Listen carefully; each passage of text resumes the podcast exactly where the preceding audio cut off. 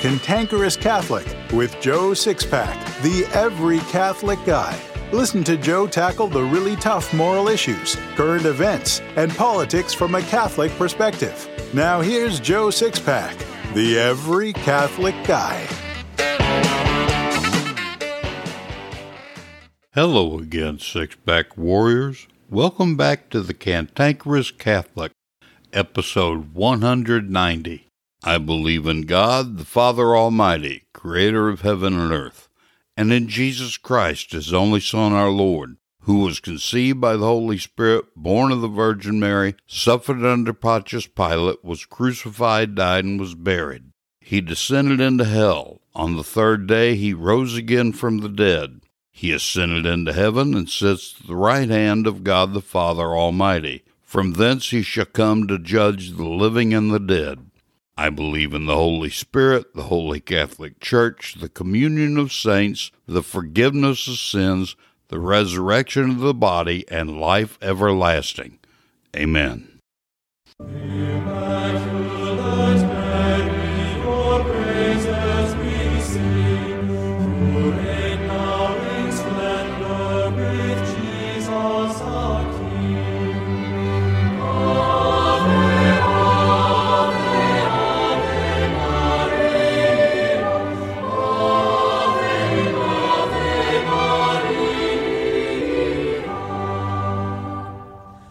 I do solemnly swear that I will support and defend the Constitution of the United States against all enemies, foreign and domestic, that I will bear true faith and allegiance to the same, and that I will obey the orders of the President of the United States and the orders of the officers appointed over me, according to the regulation and Uniform Code of Military Justice. So help me God.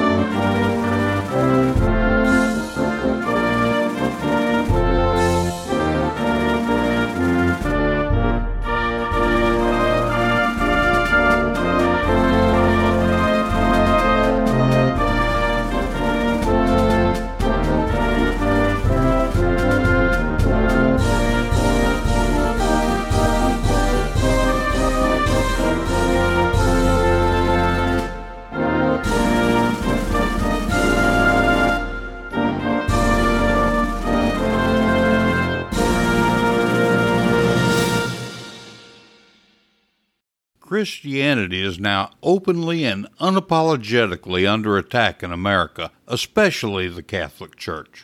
The mainstream media, many Democratic politicians, and even some Republicans refer to Christianity as a toxic religion. Both CNN and MSLSD have recently done hit pieces on what they call white Christian nationalism that are intended to turn public opinion against us. They say we're the single greatest threat to American democracy. They've been building up to open attacks for quite some time, mostly through subtle means. With all the vandalism against Christian churches over the last two years, mostly Catholic churches, they seem to be succeeding. Because of the growing hostility against us in America, it's vitally important that we're unified in doing everything according to the constant 2,000 year teachings of our holy and ancient faith, not just what we like. On this week's episode, we're hearing from Simon Rafe about one of the most disunifying things in the church today, something that you six pack warriors seem equally split on. Simon is one of the foremost experts on this topic. I try never to do this, but the Biden economy has this apostolate against the ropes. Virtually everything used to keep this apostolate in business is crushing me. Up to now, when the apostolate hasn't generated enough revenue to cover expenses, I've paid for it out of pocket. That's no longer an option because our personal income is only about $2,000 per month and we're being crushed. I realize that this economy is hurting you too, but most of you have more disposable income than we do. I need your help because we're having to choose which essentials we can afford on a month by month basis. There are two ways you can help. In the show notes of each episode at cantankerouscatholic.com, there are a list of links under headings Earn Money Online, Courses and Tools, Health and Wellness, Trading and Investing, Podcasting, and Miscellaneous. These links are to products and services that may interest you, and I get a commission if you purchase them. As always, I won't recommend anything I believe is shady, and to the best of my knowledge, you can trust these links. The other way you can help is by clicking on the link that says Help Keep the Joe Sixpack the Every Catholic Guy Apostolate alive. You can make a one time gift, but you'll also have the option of making yours a monthly gift. Please make it a monthly gift if you can. Food shortages are already becoming apparent, and rolling blackouts are coming soon. We're elderly and ill. We need help, and I thank you in advance for your generosity. All non Catholic churches, that is, Protestant churches, were founded and established by mere men. None of them can prove a link in history prior to 1517. Some, like the various Pentecostal churches, claim to be the original churches founded by Christ and established by the apostles. However, every single one of them are definitively linked to a human founder. I mention this because it seems far too many Catholics are easily misled by anti Catholic adherents to these Christian sects. As long as I'm on the subject, I want to recommend a very honest book written by Protestant authors called Handbook of Denominations in the United States. At least my 10th edition of the book from 1995 is honest. You'll find a link to the most recent edition in my show notes. But I digress. Because all of non Catholic churches are founded by mere men, they will never come under persecution the way the Catholic Church is persecuted. Protestantism in America's modern landscape is merely an annoyance for Satan because they're human religions. Some even work today on his side. The Catholic Church, on the other hand, is the one thing on earth that Satan fears. He fears it because our church was founded and established by God Himself. It's been under demonic attack since Christ founded it, but the hellish persecution of the church has been growing almost exponentially for about the last 100 years. Why do you think that the USCCB has become the Marxist criminal empire it's become? Why are the Catholic laity ignorant of the faith? Why do 82% of Catholics reject one or more of the Church's teachings and 70% reject the real presence? Satan fears the Catholic Church so much that he's been trying to destroy her from within as the most sure means of being able to act in the world with impunity. Martyrdom is coming to America, and it's coming soon. It seems unimaginable to most of us now, but you can rest assured that it's coming. If you read your Bible regularly, then you already know this. The chances for any of us to live through a period of martyrdom are pretty slim. There are going to be two types of Catholics during the most deadly persecution in history. The first and most common type of Catholic will be those who align themselves with the evil Marxists of the USCCB or simply outright deny the faith. This type of Catholic will very likely not be martyred, but they can only expect hell as their eternal destiny. The other type of Catholic during this deadly persecution will be the Holy Orthodox practicing Catholic. That means Catholics who adhere to 100% of what the Catholic Church teaches. If you want to be in that number and be assured of your place in heaven when the deadly persecution comes, you can't afford to be out of line with one single doctrine, dogma, or practice from the Church's 2,000 year constant teaching. None. If you're out of line with any of these things, then you've thrown your towel in with the other Catholics. Period. The one thing that seems to cause division in our ranks more than anything else is the issue of communion in the hand.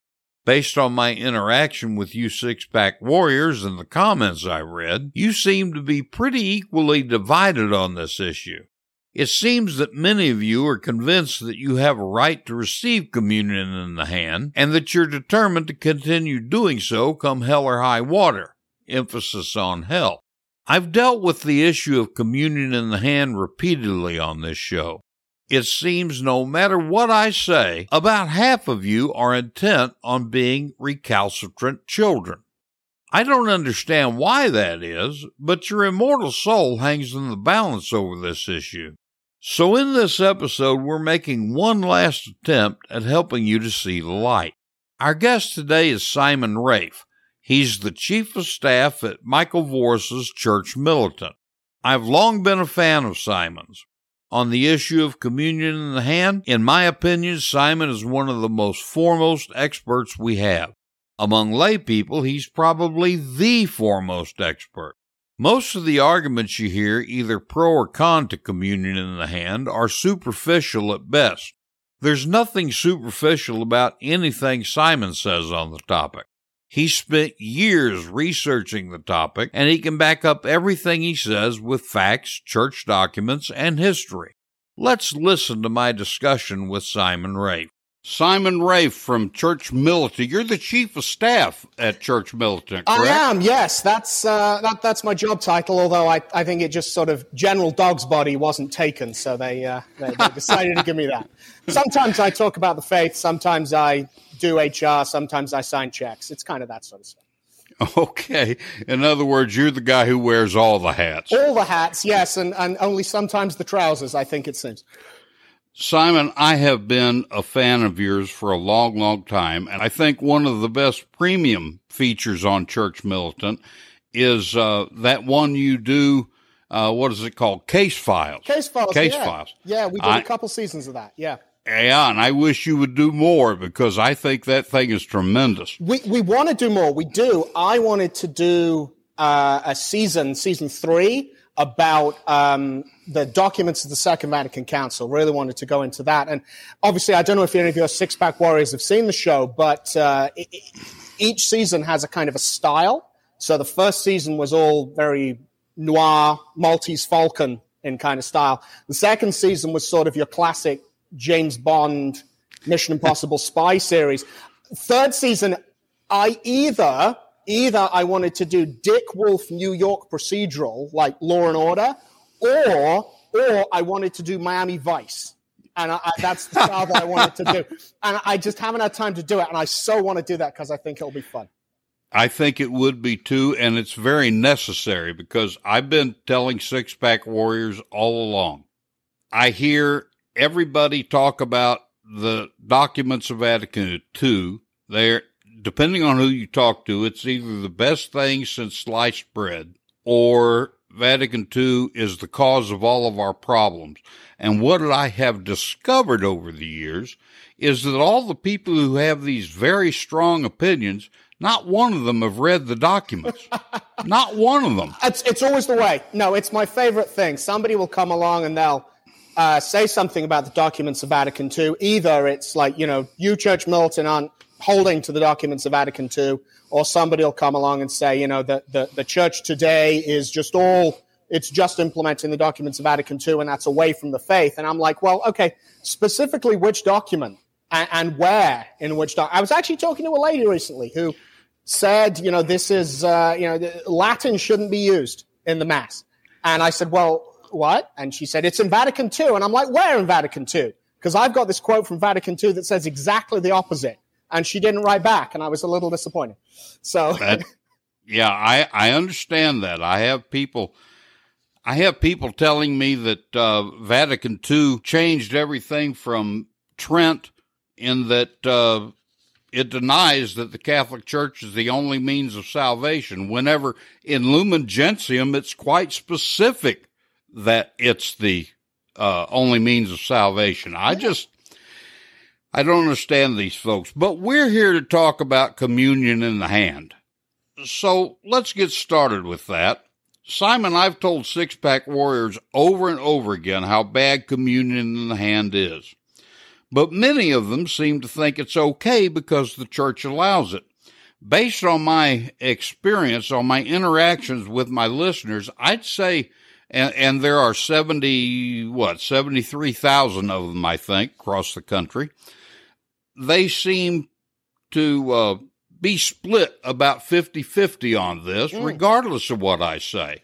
And in my Catholic boot camp segment, I've covered it many, many times. Uh, in fact, I've used you many times. So please explain to the six pack warriors how this permission they think they have really isn't a permission at all.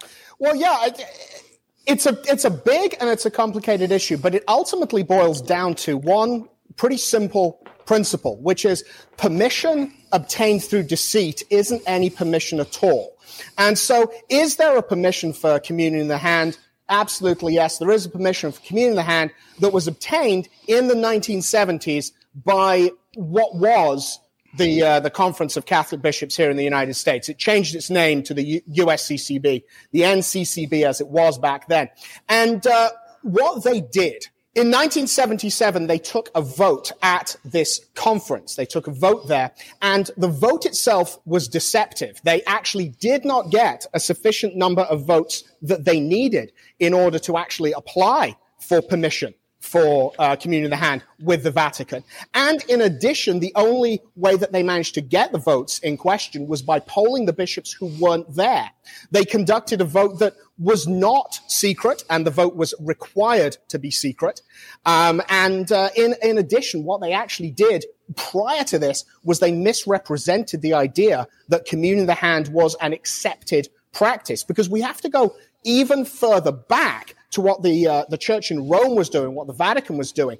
Paul VI, who in many cases, a lot of traditionalist Catholics, a lot of you know those kind of people, really don't like Paul VI. Paul VI was the second pope of the Vatican Council, of the Second Vatican Council. He was the guy who became pope midway through it, and it was his responsibility for implementing a lot of the reforms of the Second Vatican Council. So everyone's kind of dogging on Paul VI. Nobody likes this chap. And I think he gets an absolutely terrible, uh, terrible treatment by traditionalist Catholics. First off, we have to remember that Paul VI wrote Humanae Vitae, which of course is this great document all about uh, contraception and how contraception is, is not a thing that Catholics should be doing. So obviously your six pack warriors are going to be agreeing on that one, I'm sure. And, you know, he did this great thing. But in addition, Paul VI wrote a couple of documents specifically talking about communion in the hand and how it was not a good idea, how it should not be done, how it should not be the practice, how it shouldn't be the uh, normal way of receiving communion. And what actually happened was he did allow within there, if the communion in the hand was already occurring within a particular area, within a particular nation, geographical area, something like that, if it was the prevailing norm, could get a special permission to do so.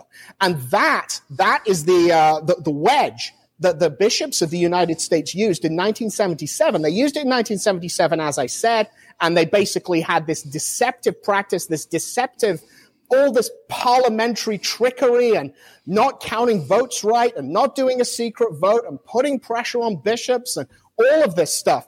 Um, you know, I mean, hell, we just had 2020 and it was much the same thing in the election, all of that concern and worry there. And that happened in 1977 within uh, the, the, the church itself. So really what you have is you have this situation where the permission was granted, but it was granted under a spurious and inaccurate presumption that the communion in the hand was the norm and was accepted and was just a thing that people was doing. And the uh, votes the votes were not fair. They were not accurate. They were not counted right. They were not a secret ballot as they should have been. And even further to that, there is an actual set of rules, things that must be done in order for communion in the hand to be allowed. And one of them, the first one, and this is the key one, and this is the one that I really would always want to come down to. The only time communion in the hand is permitted, the only time it must, and I repeat, it must increase faith in the real presence in the Eucharist. And that's a really important thing. That's not a neutral thing. It's not that like, oh, it can't damage faith. What it is, is it must increase the faith in the Eucharist. And when you look back historically at the people who originally introducing communion in the hand, They introduced it for exactly the opposite reason. It was introduced by heretics and by Protestants and people like that in order to destroy faith in the real presence.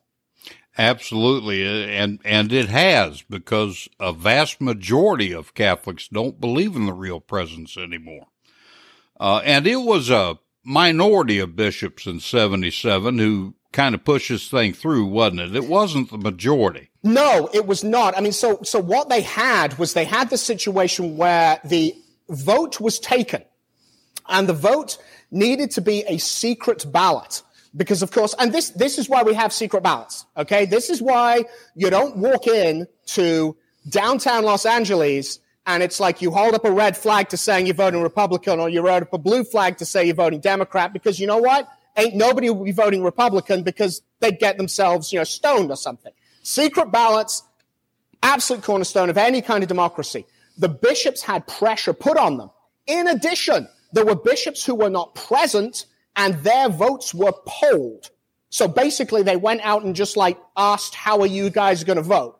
And of course, there's no chain of custody for the ballots. There's no notion of who might have done it. You can put pressure on these people.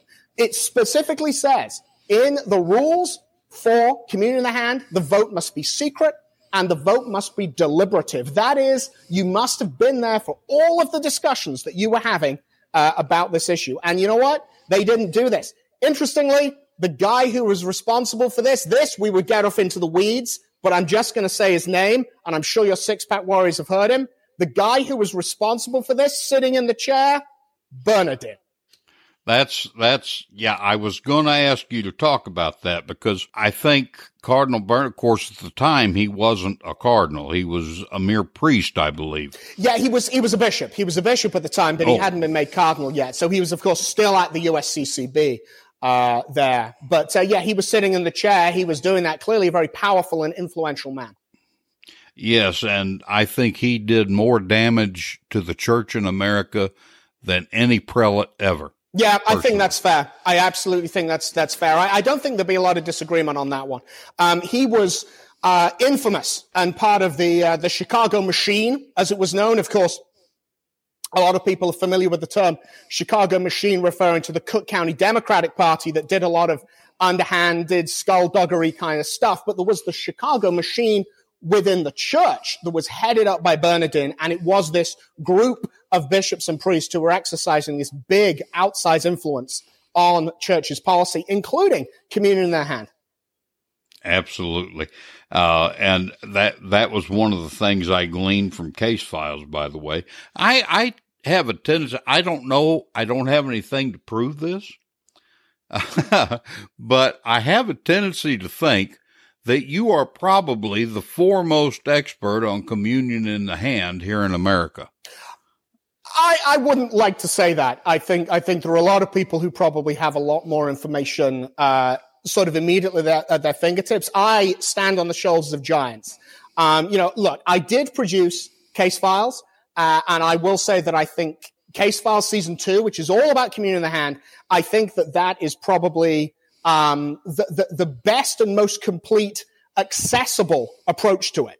Okay, and um, obviously, you know, your, your six pack warriors. I was talking about this with my wife last night, and she said, "What are, what are you doing tomorrow?" I'm like, "I'm talking to all these six pack warriors," and she's like, six pack warriors. Are these like, are these like big buff guys and they're doing a bunch of sit ups? And I'm like, I think, I think it's like Joe six pack. It's like, these are just standard kind of straight, normal American guys. And, you know, these are guys who are busy. They've got lives. They've got wives. They've got children. They've got jobs. They've got bowling leagues they got to go to. They got to go to be an usher at their church. They got to repair the yard and they got to mow the lawn and all this stuff. They don't have time to get into all the weeds of these discussions. So I would say that's why I think case files, and I say I think it's the most uh, the, the, most comprehensive, accessible approach to it.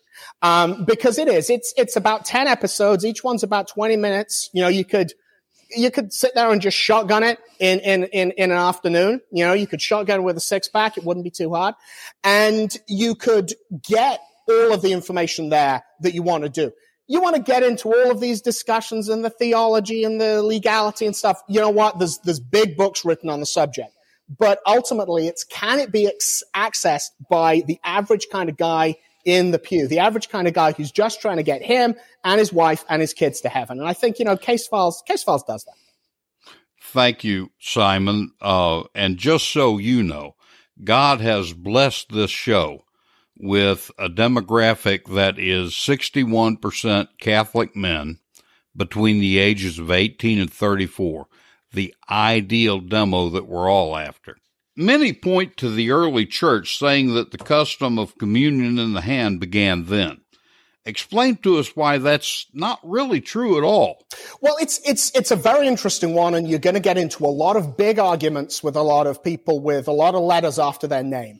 Um, are there examples within early church writings from the patristic period, from, from the fathers of the church, from the very early sort of years, the first couple hundred, first two, three, four hundred years, um, of things that seem to suggest that communion in the hand was done? Absolutely yes. There are writings that do say that. We also have writings, however, that say exactly the opposite from the same period. So it's, was this a practice that was practiced in some cases in the early church? It's possible. Was it also a practice that was actually condemned by people like uh, Pope Leo the Great? You know, absolutely yes. You know, Leo the Great condemned it. And he said it wasn't to be done and it wasn't a thing. What often happens is uh, there's a letter from St. Cyril. Now, we have a lot of uh, texts and writing from St. Cyril. He's got various homilies and various commentaries and this sort of stuff. And then there are five letters, and this is one of the letters where there's a, a, short passage in it about how you would receive communion in the hand. Now, in the earliest kind of discussions and analysis of Cyril's writings, um, the five letters are not even mentioned. There's some debate as to even are these authentically from St. Cyril? Are these even authentic? There's actually a discussion there. And what he discusses is he discusses going up and kind of making a throne with one hand and receiving communion in the hand like that. And that's what everyone talks about. And everyone says, oh, you know, St. Cyril's down with it, so it's okay. It's an early church practice. Well, St. Cyril then goes on to say you should touch your eyes with the Eucharist. You should take the, uh, the moisture from the precious blood just after you'd received it and touch that to your eyes and your forehead and all your organs of sense. Which of course, okay, that seems unusual. That seems a practice that we, we, we wouldn't be doing today. So latching onto one small part of it is, uh, it, it's a bit I don't want to say disingenuous because in many cases people haven't even seen the full text of the letter. They're just seeing this small quote. Um, but it's, it's, it's unfair and it's inaccurate. It's misrepresenting what St. Cyril said, if indeed he said it at all. But to be honest with you, I wouldn't, I wouldn't want to go with some kind of like, well, they did this in the first century, in the second century, in the 10th century. Even they did this in the 1950s. I wouldn't want to go with an argument to be saying they used to do this, so we should do this now. That's not the reason. There's plenty of things that the church did in the early church that we don't do now. For example, public confession. For a long time, it was public confession. Ask your six pack warriors if they're down with that. I suspect they are not. Everyone likes, you know, private confession. I like private confession. Thank God for private confession because otherwise, I, I don't know, man, it could be real embarrassing. Um, as well, there was a whole policy for a long time that priests could not celebrate mass without the bishop being present. Well, obviously that would be impractical and not, not a thing that happened now. Um, in really what we should be looking at is, is communion in the hand a good idea? And there's actually, um, basically three reasons why communion in the hand is not a good idea, or to put it another way, and this is how I always like to think of it, is communion on the tongue a good idea? Look, loads of people who are not Catholic, they're, they're really down on the Catholic Church because they're talking about the Catholic Church as like a thou shalt not, you know, thou shalt not use contraception, thou shalt not fornicate, thou shalt not steal, thou shalt not lie, and it's all thou shalt not. Well, that's okay, but ultimately we should be looking at this as thou shalt. What is a positive way of expressing the way we as Catholics should behave? What should we be doing in order to not just avoid sin, but actually increase our piety and increase our holiness? Now, there's three major reasons for communion in the hand uh, being a bad idea. The first one is an external presentation. When we go and we receive communion in the hand and we receive the Eucharist in our hand we kind of eat it like we would eat a chip or a cracker or a Dorito or something like that, what message are we sending to anyone who looks at us? We're sending the message that that is just regular food. This isn't special. Okay? When we go and we receive communion on the tongue and we're kneeling, you know, at an altar rail and it's, it's very uh, ritualized and it's very unusual and it's completely different to the way we do anything else in our life. What message are we sending to anyone who observes that? Well, why that, that little bit of bread? That must be something really special because of the way it's being received. And so there's a form of, of catechesis, a form of evangelization there. Amen. From our posture and our ideas. The second reason is what does it do to us? Now, there's a, a, great book that I'm a big fan of called The Screwtape Letters by C.S. Lewis, who wasn't Catholic, but that really wasn't his fault. He was real close. um, but his, a lot of the stuff he talks about is really good. And in the Screwtape Letters, there's a great discussion where it's actually said that human beings, their postures, what human beings do with their bodies influences their souls, influences them. We have to remember, as human beings, we're not uh, a body that has a soul. We're not a soul that has a body. We're not a person that has a soul and has a body. What we are is we are a body and a soul. We are these things. So when you come along and you say, well, I'm going to receive kneeling, I'm going to receive on the tongue, I'm going to uh, you know, I'm going to genuflect before the tabernacle. I'm going to mark myself with the sign of the cross. I'm going to fold my hands to prayer. I'm going to kneel down to confess. All of these things. You're doing something with your body. Well, that's an expression of uh, of, of, belief, of piety, of it, it's a reflection of your soul. Okay, so when we say uh, let's guard your tongue, I know you've written great articles about this, Joe. Let's let's guard your tongue. Let's not say things that are uh, wrong or blasphemous and swearing and angry. Let's not do that. I know you've written these great articles about guarding our tongue and how we should, uh, you know, not say things that are rude or blasphemous or angry and all of these kind of things. Um, well, the same applies to our bodies, and obviously that means we shouldn't be making, you know, rude gestures at people. We shouldn't be, you know, flipping the bird at people when we're driving and all that sort of stuff. Obviously, but equally, let's look at this again. Not thou shalt not, but thou shalt. Well, okay. Should we be using our hands to strike people or should we be using them to lift them up? Should we be using our tongue to say rude things or things that will elevate people and help them and encourage them? Should we be using our bodies just to stand there and receive the Eucharist like it's a cracker? Or should we be using our bodies to receive the Eucharist as if it is truly what it is, the creator of the universe? And so that's kind of the second one. The other one, and this is a huge one that I think will really resonate with the six pack warriors, even if they, you know, the others are kind of like, yeah, you know, I've, I'm, I've, I've got my mind in a good place to receive Jesus. I know where I am. The Eucharist is Jesus Christ. The Eucharist is God, body, blood, soul, and divinity. And every single fragment, every single piece of the bread and wine, or what was bread and wine, you know, the, the, the, the cup and the, the, the host, they are Jesus. So when you receive Jesus in your hand, what happens? Well, he touches your hand and bits of him break off. You've got these tiny little fragments, these tiny little crumbs. And so then you pick Jesus up and you put him in your mouth. And okay, so you've got maybe bits of Jesus on your fingers and you've got bits of Jesus on your hands. And what are you going to do? You're walking back to the pew. Okay? You're walking back to the pew. You're, you're, you're corralling your kid who's going to go trying to run off down the aisle. You've grabbed him. Okay, so there's bits of, bits of Jesus on his shoulder. There's bits of Jesus on the pew.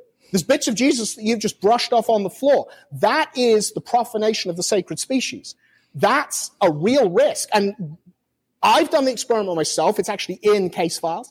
And as well, it was done by uh, other Catholics where they actually took a host, an unconsecrated host, you know, an unconsecrated one, so there's no risk of profanation, put it on a, a hand, put it on a hand, a bare hand, put it on a hand with a leather glove. You can see the fragments of Jesus there. And what happens to Jesus? Where does he go? Well, he just gets brushed away to the four winds. And that's how are we treating our God? And that's like a critical thing. How are we treating our God? Are we treating our God in a way that says, look, I'm going to show this respect to God. I'm going to show that uh, this Eucharist, this little thing that looks like a bit of bread, this really is something special. So if anyone sees it, they go, wow, that must be something real special to the Catholics. Am I going to help myself worship? Am I going to worship and pray just with my mind and just with my voice, or am I going to do it with this body that I've been given as well. I was given a body by God. Maybe I should use it to worship Him. And am I going to take every reasonable precaution that I can to make sure I'm not profaning Jesus and scattering all over the place? And so those are kind of the things that I would really want to say to your six pack warriors. That, you know, these, these are guys out there, you know, obviously majority of them are men, some of the girls, but in general, you know, guys, uh, out there and they're wanting to give good example to other people. They're wanting to stand up for Jesus. They're wanting to not profane Jesus and they're wanting to get to heaven. And you know what? Communion on the tongue, especially kneeling, is, is an absolutely brilliant way to do that. I, listen, you, you killed my next question altogether, except for one thing. Okay, let's say that you have managed to convince the six pack warriors who absolutely insist on receiving in the hand. Let's say you've convinced them to stop that. Even though most of them didn't realize prior to this that they were doing a bad thing. A bad thing was still being done mm-hmm. and reparation is required. What would you say to them about reparation? What should they be doing about that? Well, I think firstly we want to look at the idea of, of reparation. Uh, there's a formal process for reparation that is kind of occurs within confession or, or after confession uh, as as well. So it's when the priest absolves you, and then you're given your penance, and you go say your penance. Now, if the six pack warriors really truly think that they have sinned by doing this, and to be honest with you, I would probably say the vast majority of them haven't, because sin requires like an actual conscious embrace of something wrong. Yeah. And, you know, look, I, these, these, these guys are not necessarily haven't heard this before. Now, if they want to go, ah, the limey doesn't know anything and I'm going to go ignore him. Okay. That's on them. That's their business and they can go do this. But I would say that, that I don't want, I don't want to say to any of your guys, oh, you did some sin because of this and you need to fix that. But in terms of reparation, look, mend what you've marred.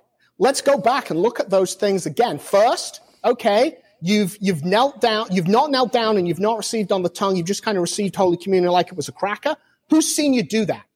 Your wife, your kids, your friends, the, the, your, your, your, your, your brother who doesn't go to mass very often, but you know, at Thanksgiving, he, he happens to do it because he comes in for, uh, for the great Thanksgiving meal or there. You know, they've seen you do this.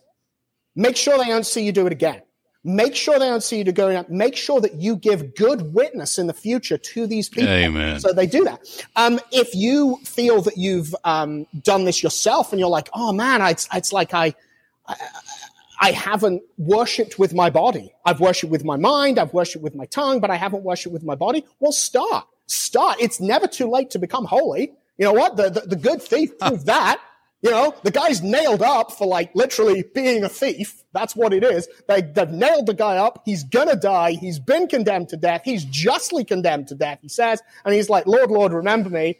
And Jesus is like, I will see you in paradise. You know, I mean, it's never too late to become holy. It's never too late to try to help yourself. So I would, I would say that that's the way to repair it. Do, do it right moving forward and use it, especially as an evangelization tool. I, and I think that is key evangelization tool. Uh, I spent the vast majority of my career as a lay evangelist converting non Catholics and bringing them into the church. I've made over 200 converts, or God has used me to make over 200 converts in one on one and small group venues over the years. But I came to the realization why it took this long, but I came to the realization about eight or 10 years ago that Catholics are the ones who need to be evangelized because they don't have any idea mm-hmm. what the church teaches. Yeah. Okay, I talk to six pack warriors all the time about the cowardice of bishops, about the cowardice of uh, priests behind the pulpit, and they love hearing that. They love to hear me call these guys a coward. It's real easy to point at the other guy and say, that's a coward, yep. and everybody else chime in. What's hard is looking in the mirror and asking yourself, am I a coward? Because the final objection to stopping communion in the hand is going to be they're worried about being the only ones in the parish that, who are not receiving communion in the hand, yeah. or being singled out or persecuted mm-hmm. even by the priest, which happens. Does uh, what would you say to them? Well, I think first off is is is know your rights is is what I would say. I mean, it's like the, the whole thing. It's like you know they they say to people who get arrested, know your rights. Well, saying to the people who are going to get challenged by the priest, know your rights. What what I'll actually do here is I'll do a bit of a plug. We've talked about Case Files.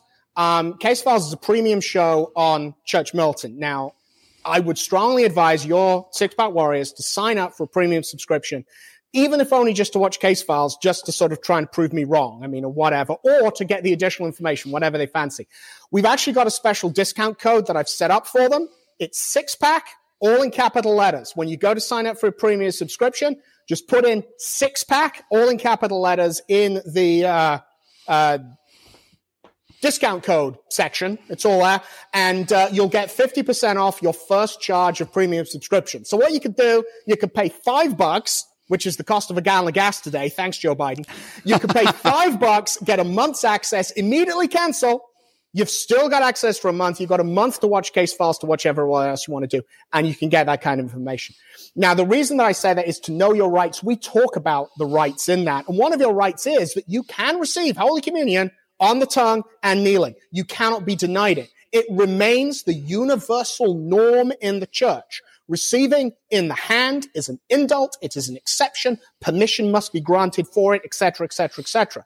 So if some priest says, "Oh, I, uh, you can't receive uh, on the tongue," uh, you know, you can't receive kneeling, you're disrupting people. I don't want to do it. COVID, blah blah blah. Whatever they say, it's like, you know, Father, obviously you don't start a scene at the communion rail, you don't, you know, start a brawl and start an argument there. But afterwards, go up to him and say, look, these are the rules, father. This is it. And that's, that's, this is what I want. All I want is my rights. So first off, it's like know your rights and argue for them. But the second one is this question of like, if you're the only guy there, uh, you know, doing it. You're the only person standing up to do this. And that's hard. As you said, Joe, it's easy to point to somebody else and say they're a coward and have everyone else join in. Well, you know what? Stand up and do it. Literally just do it. Cowboy up. It's that simple. if you feel, if you feel that you should not be receiving Holy Communion in the hand and you should be receiving Holy Communion on the tongue, cowboy up. If you feel, or another example, if you feel that you should be out there in front of the abortion clinic praying the rosary. And you're like, oh, what happens if I cowboy up? If you feel anything, if you feel my conscience tells me that this is a thing, just cowboy up. That's the whole point. And, you know, with the best one in the world, six pack warriors, it's real easy to be a warrior when you don't have anyone to fight. And you don't have anyone to fight if you're not going in there and you're not getting in it. I'm not saying you should go up and start, you know, kicking over tables and causing a problem and deliberately making yourself a jerk and all these problems? No. But you know what? Stand up for what you feel is right, for what your conscience is calling, causing, calling you to do. And then very simply, just, yeah, have that courage and do it. And you know what? Once you've done it, 99 times out of 100, it ain't going to be a thing. You're going to get a dirty look from the priest. Some of those Karens in the parish are going to be like, oh, tut, tut, he's making a scene. That's what they're going to be doing. That's it. That's all you're going to get. And you know what? You gave witness, and maybe there was somebody else who doesn't have your guts, who doesn't have your spine, who is going to go, well, that guy did it. That guy did it. You know what? I'm going to do it.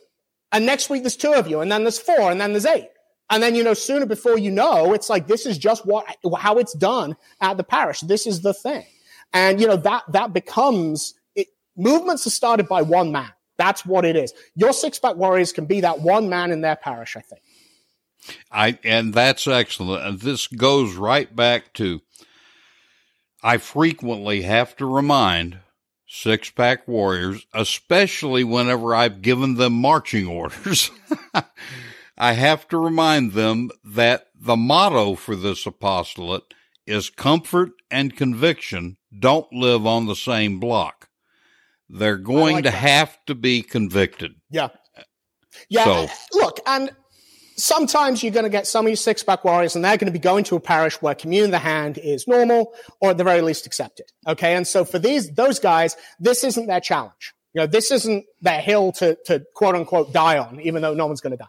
It's, this isn't it. There's, there's going to be something else. Absolutely 100%. There's going to be something else for those guys, you know, something else for them to be convicted with uh, and to show courage over and to lose their comfort.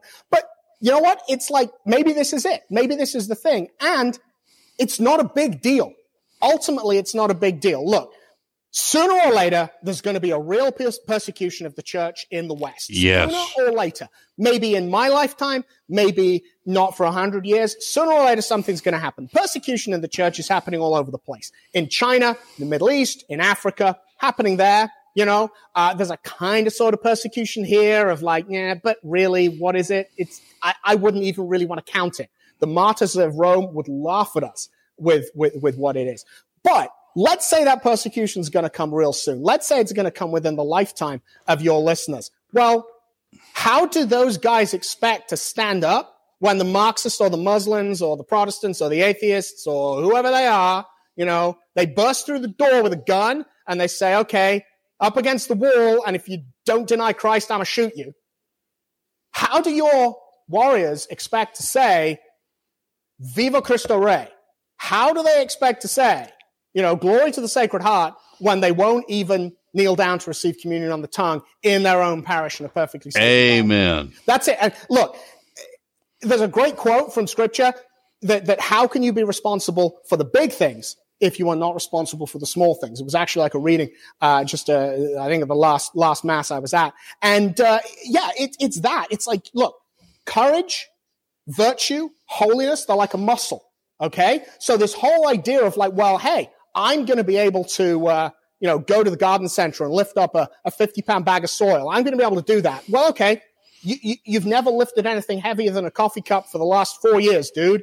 You know, you're not going to be able to pick up that 50 pound bag of soil. In just the same way, you've got to build up the, your spiritual muscles, your courage, your conviction, your holiness. You've got to build those up through little tiny sacrifices, little exercises every single day so that when the big thing comes along, you know, when the LGBTQI plus plus MOUSE people charge through the door with a gun and they're all like, okay, we're going to shoot you unless you deny Christ, that gives you the courage to do it. Amen. Simon, just as you do most of the time when I listen to you, I'm all excited.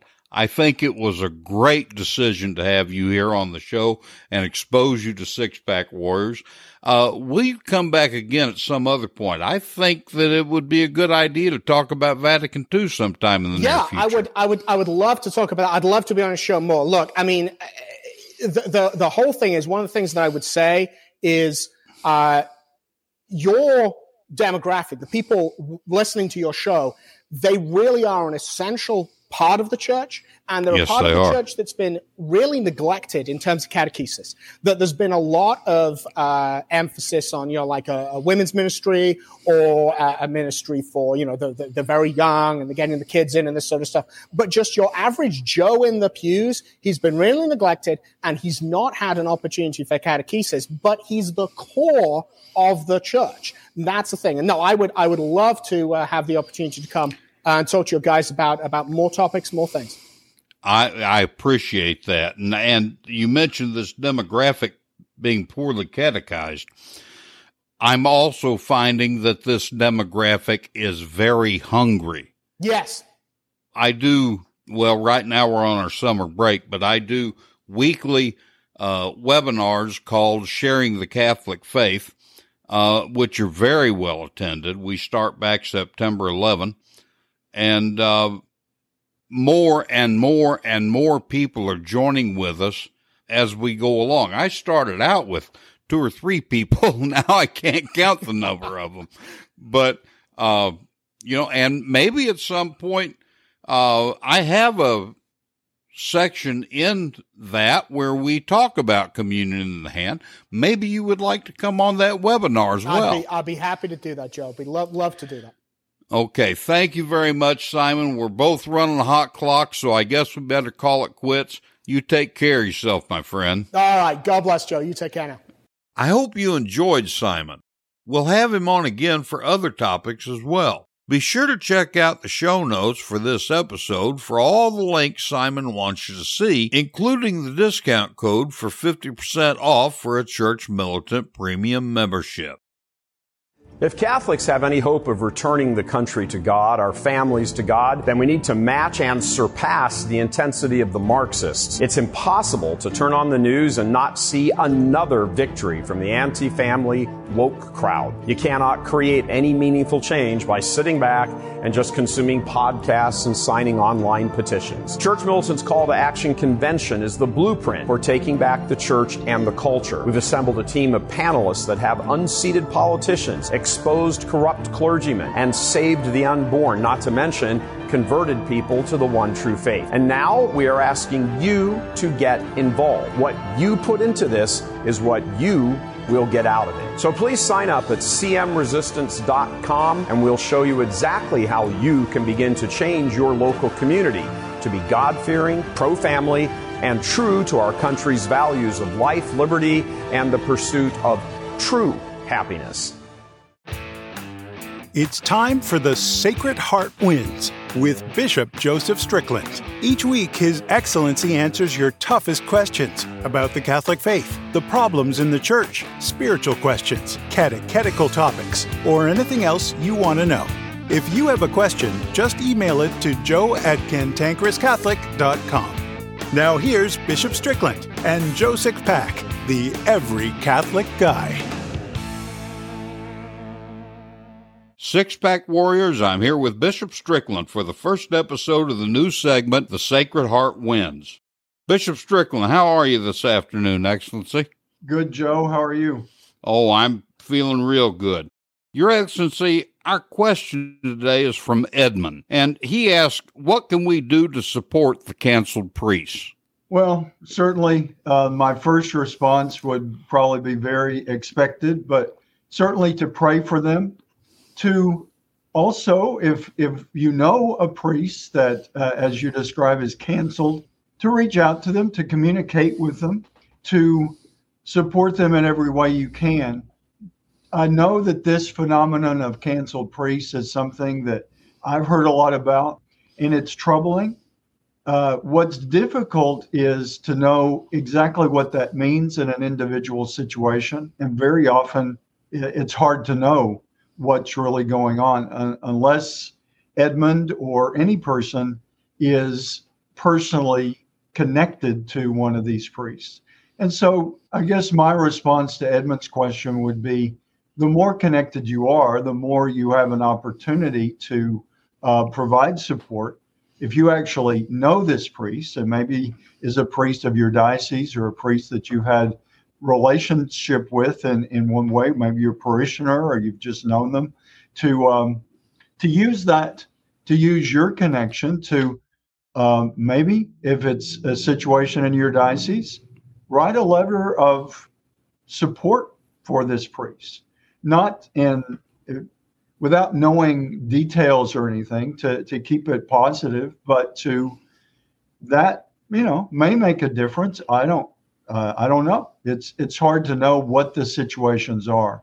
Sometimes I know I've been contacted by uh, priests that would describe themselves as canceled, and as I talk to them, the the situation uh, is complicated at times, and sometimes there's little that I can do as another bishop or a lay person can do from you know another diocese or even within the diocese uh, I would encourage using whatever opportunities you have in goodwill to support the priest, to pray for them. If you know them and you've experienced them as a good and faithful priest, to express that in any way you can, to write a letter to their bishop or to official at their chancery. So to go beyond prayer, but also to acknowledge the the situations can sometimes be quite complicated and without knowing a, a, lot of answers to those questions about a specific priest it's hard to get very specific. Thank you very much excellency. Hey we'll see you next week okay? Okay. Bye-bye. Everyone searches the internet to solve problems or fill needs they have. For many of you, I've already done the heavy lifting. Discounting the evil things searched for online, people generally search for things that tell them how to make money online, health and wellness products, and trading and investing. Some are interested in having their own podcast. I've got your back on these things. Visit cantankerouscatholic.com. Go to the episodes page, then click on the title of this episode. Below the podcast player, you'll see my show notes. I've already listed products and services in various groupings. Check them out. You can help yourself and this apostolate at the same time because if you like what you see and purchase the products or services, this apostolate will get a small commission. Check out those links today.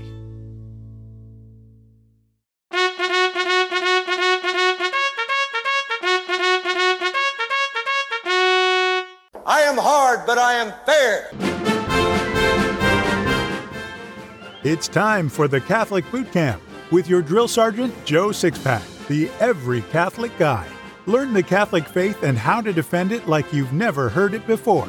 This boot camp is tough, so there's no political correctness, no spirit of Vatican II, and no namby-pamby platitudes. Drill Sergeant Joe Sixpack, the every Catholic guy, will prepare you for spiritual war. Now here's Joe Sixpack.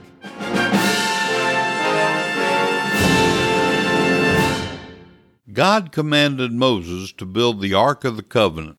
In it was placed the stone commandments written by the finger of God Himself on Sinai. It also contained Aaron's rod and a jar of manna. Most of all, everywhere the ark was, there was the presence of Almighty God. The ark was declared by God to be so sacred that the Israelites were forbidden to touch it. Indeed, God had commanded that because of the holiness of the ark, if anyone touched it, he would die.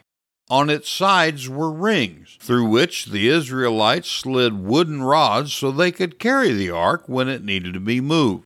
The ark had once been captured by the Philistines, but King David defeated them and recaptured the ark. He ordered it brought back to Bethlehem and had a new cart built so the oxen could carry it in a triumphal return to the city of David. Along the way, the oxen stumbled, and one of the escorts reached out to stop the ark from falling off the cart.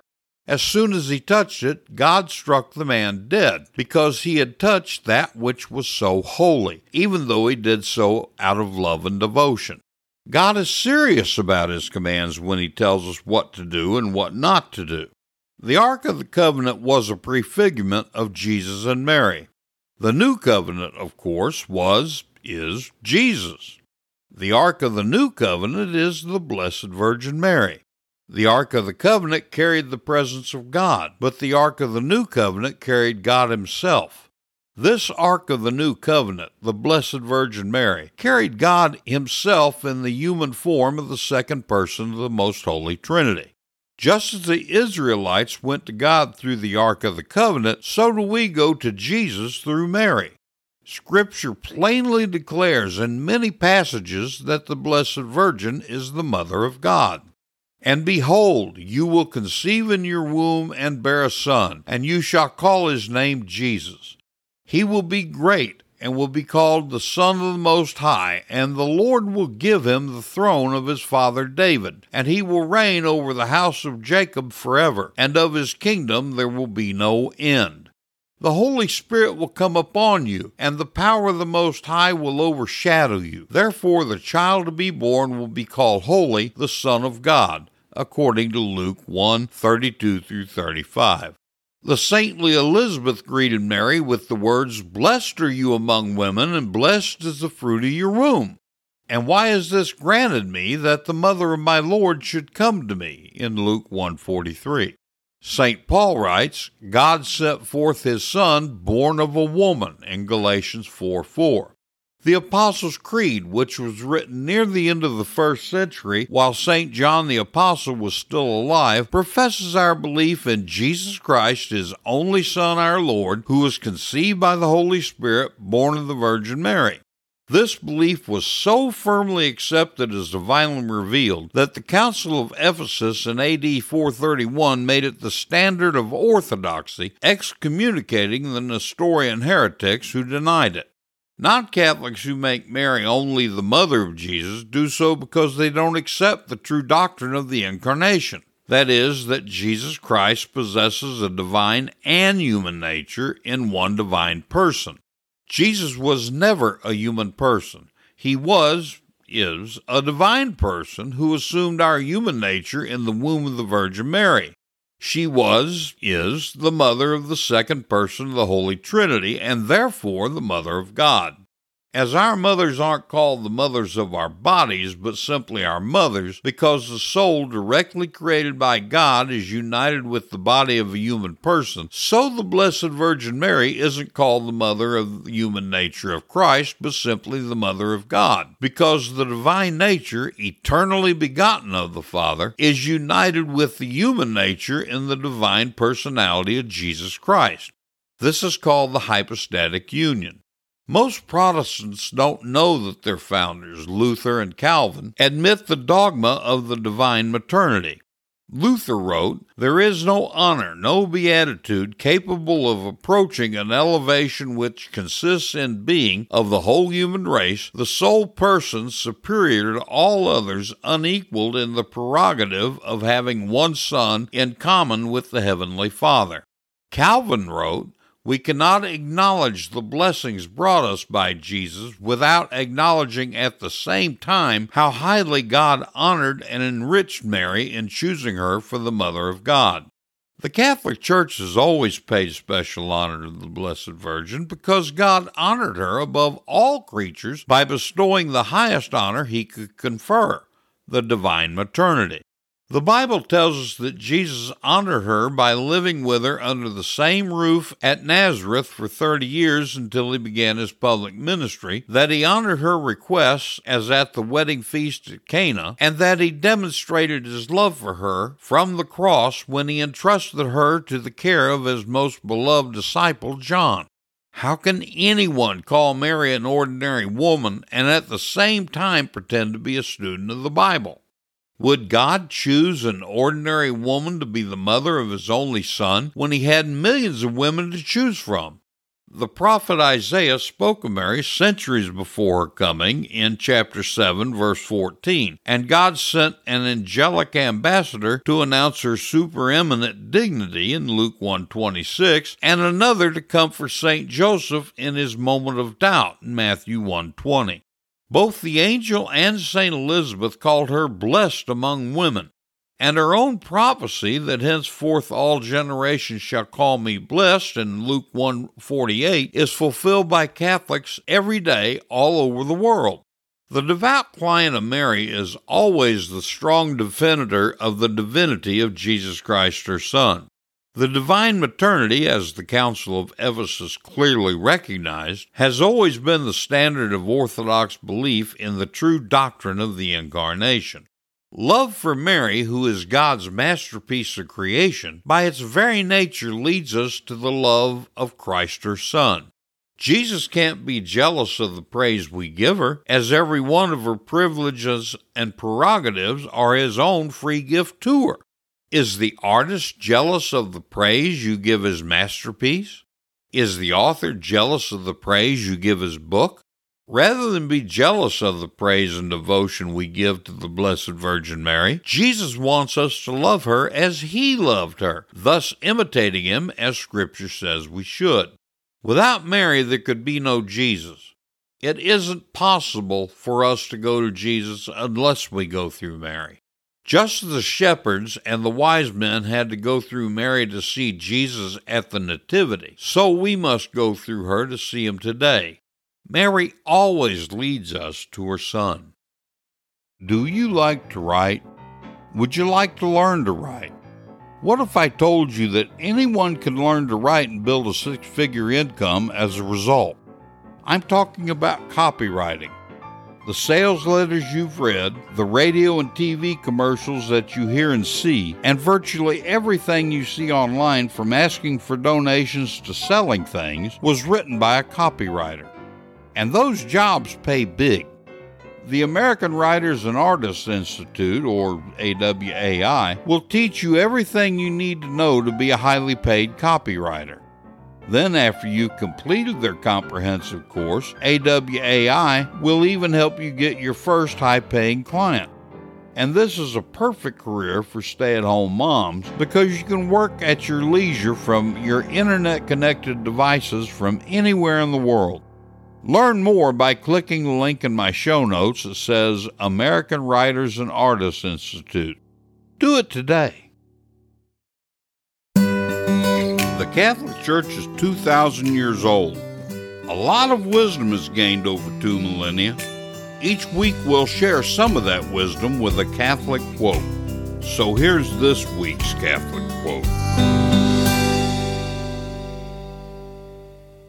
This week's Catholic quote is from Archbishop Fulton Sheen. He said, Only those who live by faith know what is happening in the world. The great masses without faith are unconscious of the destructive processes going on because they have lost the vision of the heights from which they have fallen. I believe a really great way to teach the faith is through stories, parables, and anecdotes. So here's today's story. A neighbor of Farmer Jones came to him and said, Jimmy Williams took a wagon load of apples from your orchard. Who told you? the farmer asked. The informer said that he heard the story from Joe Spike. Farmer Jones went to see Joe Spike and asked him, Did you see Johnny Williams steal a wagon load of apples from my orchard? Goodness, no, replied Joe. What I heard was that he took a wheelbarrow full. Steve Pepper told me that. When Farmer Jones asked Steve Pepper, he answered, All I said was that he took a pocket full of your apples. Gertie Gabby told me that. Gertie Gabby said, I said he took one of your apples. Lizzie Lizard told me about it. Lizzie Lizard said, Johnny Williams was talking to me the other day and mentioned that your apples were ripe and it was about time somebody picked them. If you can't say anything good about a person, don't say anything at all. Keep your yap shut. Especially don't tell lies that may harm the good name and reputation of another person. This has been The Cantankerous Catholic with Joe Sixpack, the Every Catholic Guy.